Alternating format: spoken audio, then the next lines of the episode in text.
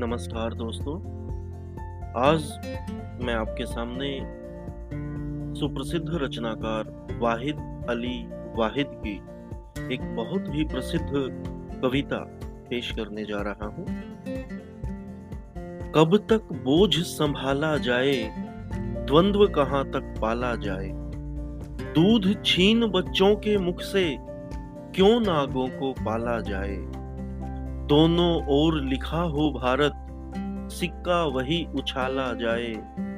तू भी है राणा का वंशज, फेंक जहाँ तक भाला जाए।